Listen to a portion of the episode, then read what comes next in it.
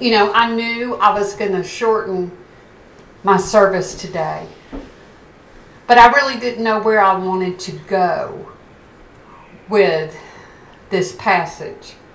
And then I remembered Have any of you ever heard of the Pando Clone, the Pando Grove in Utah? It is located in Fish Hook Lake.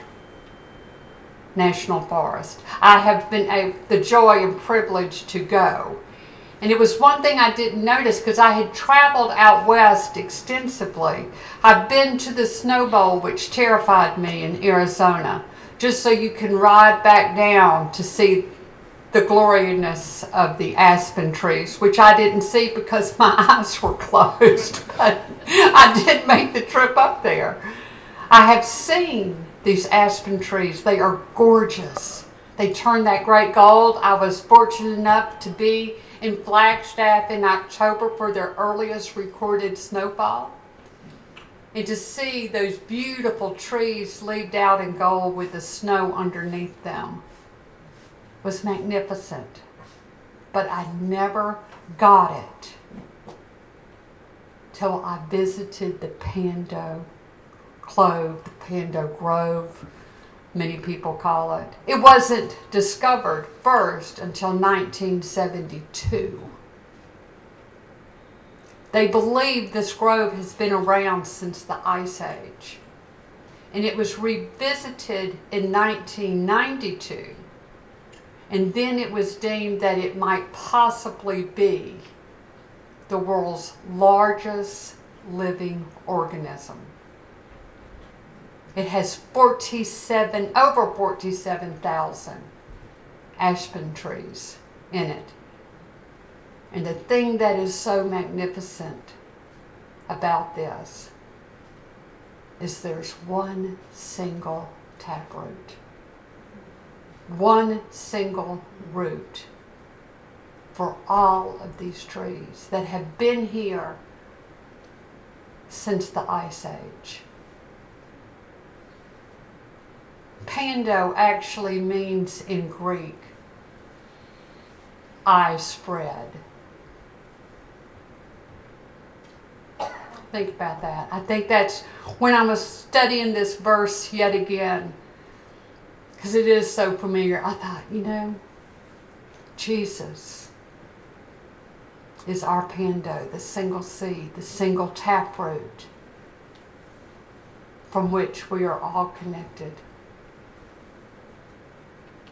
from where we all sprout, from where our life exists.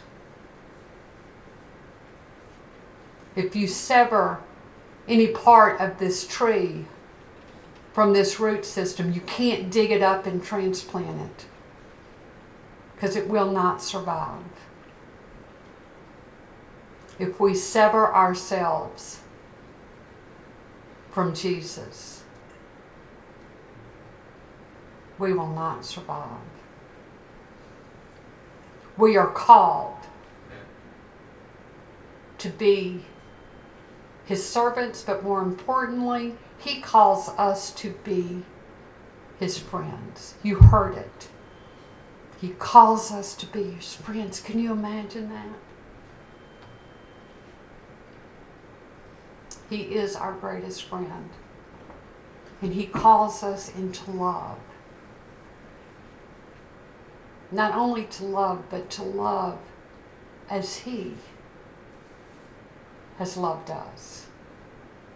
We're not capable of that, but it is certainly something to strive for. We are called in to love, to live in the hope. We always talk about hope during Advent, but there is hope during Lent, which culminates on Easter Sunday when the grave is found empty because our hope lives. So, we live in hope. We live in the joy and the love of our choir who is going to sing our message to us today. Christ is alive in us. Is that the name of this? Sorta. Sort of.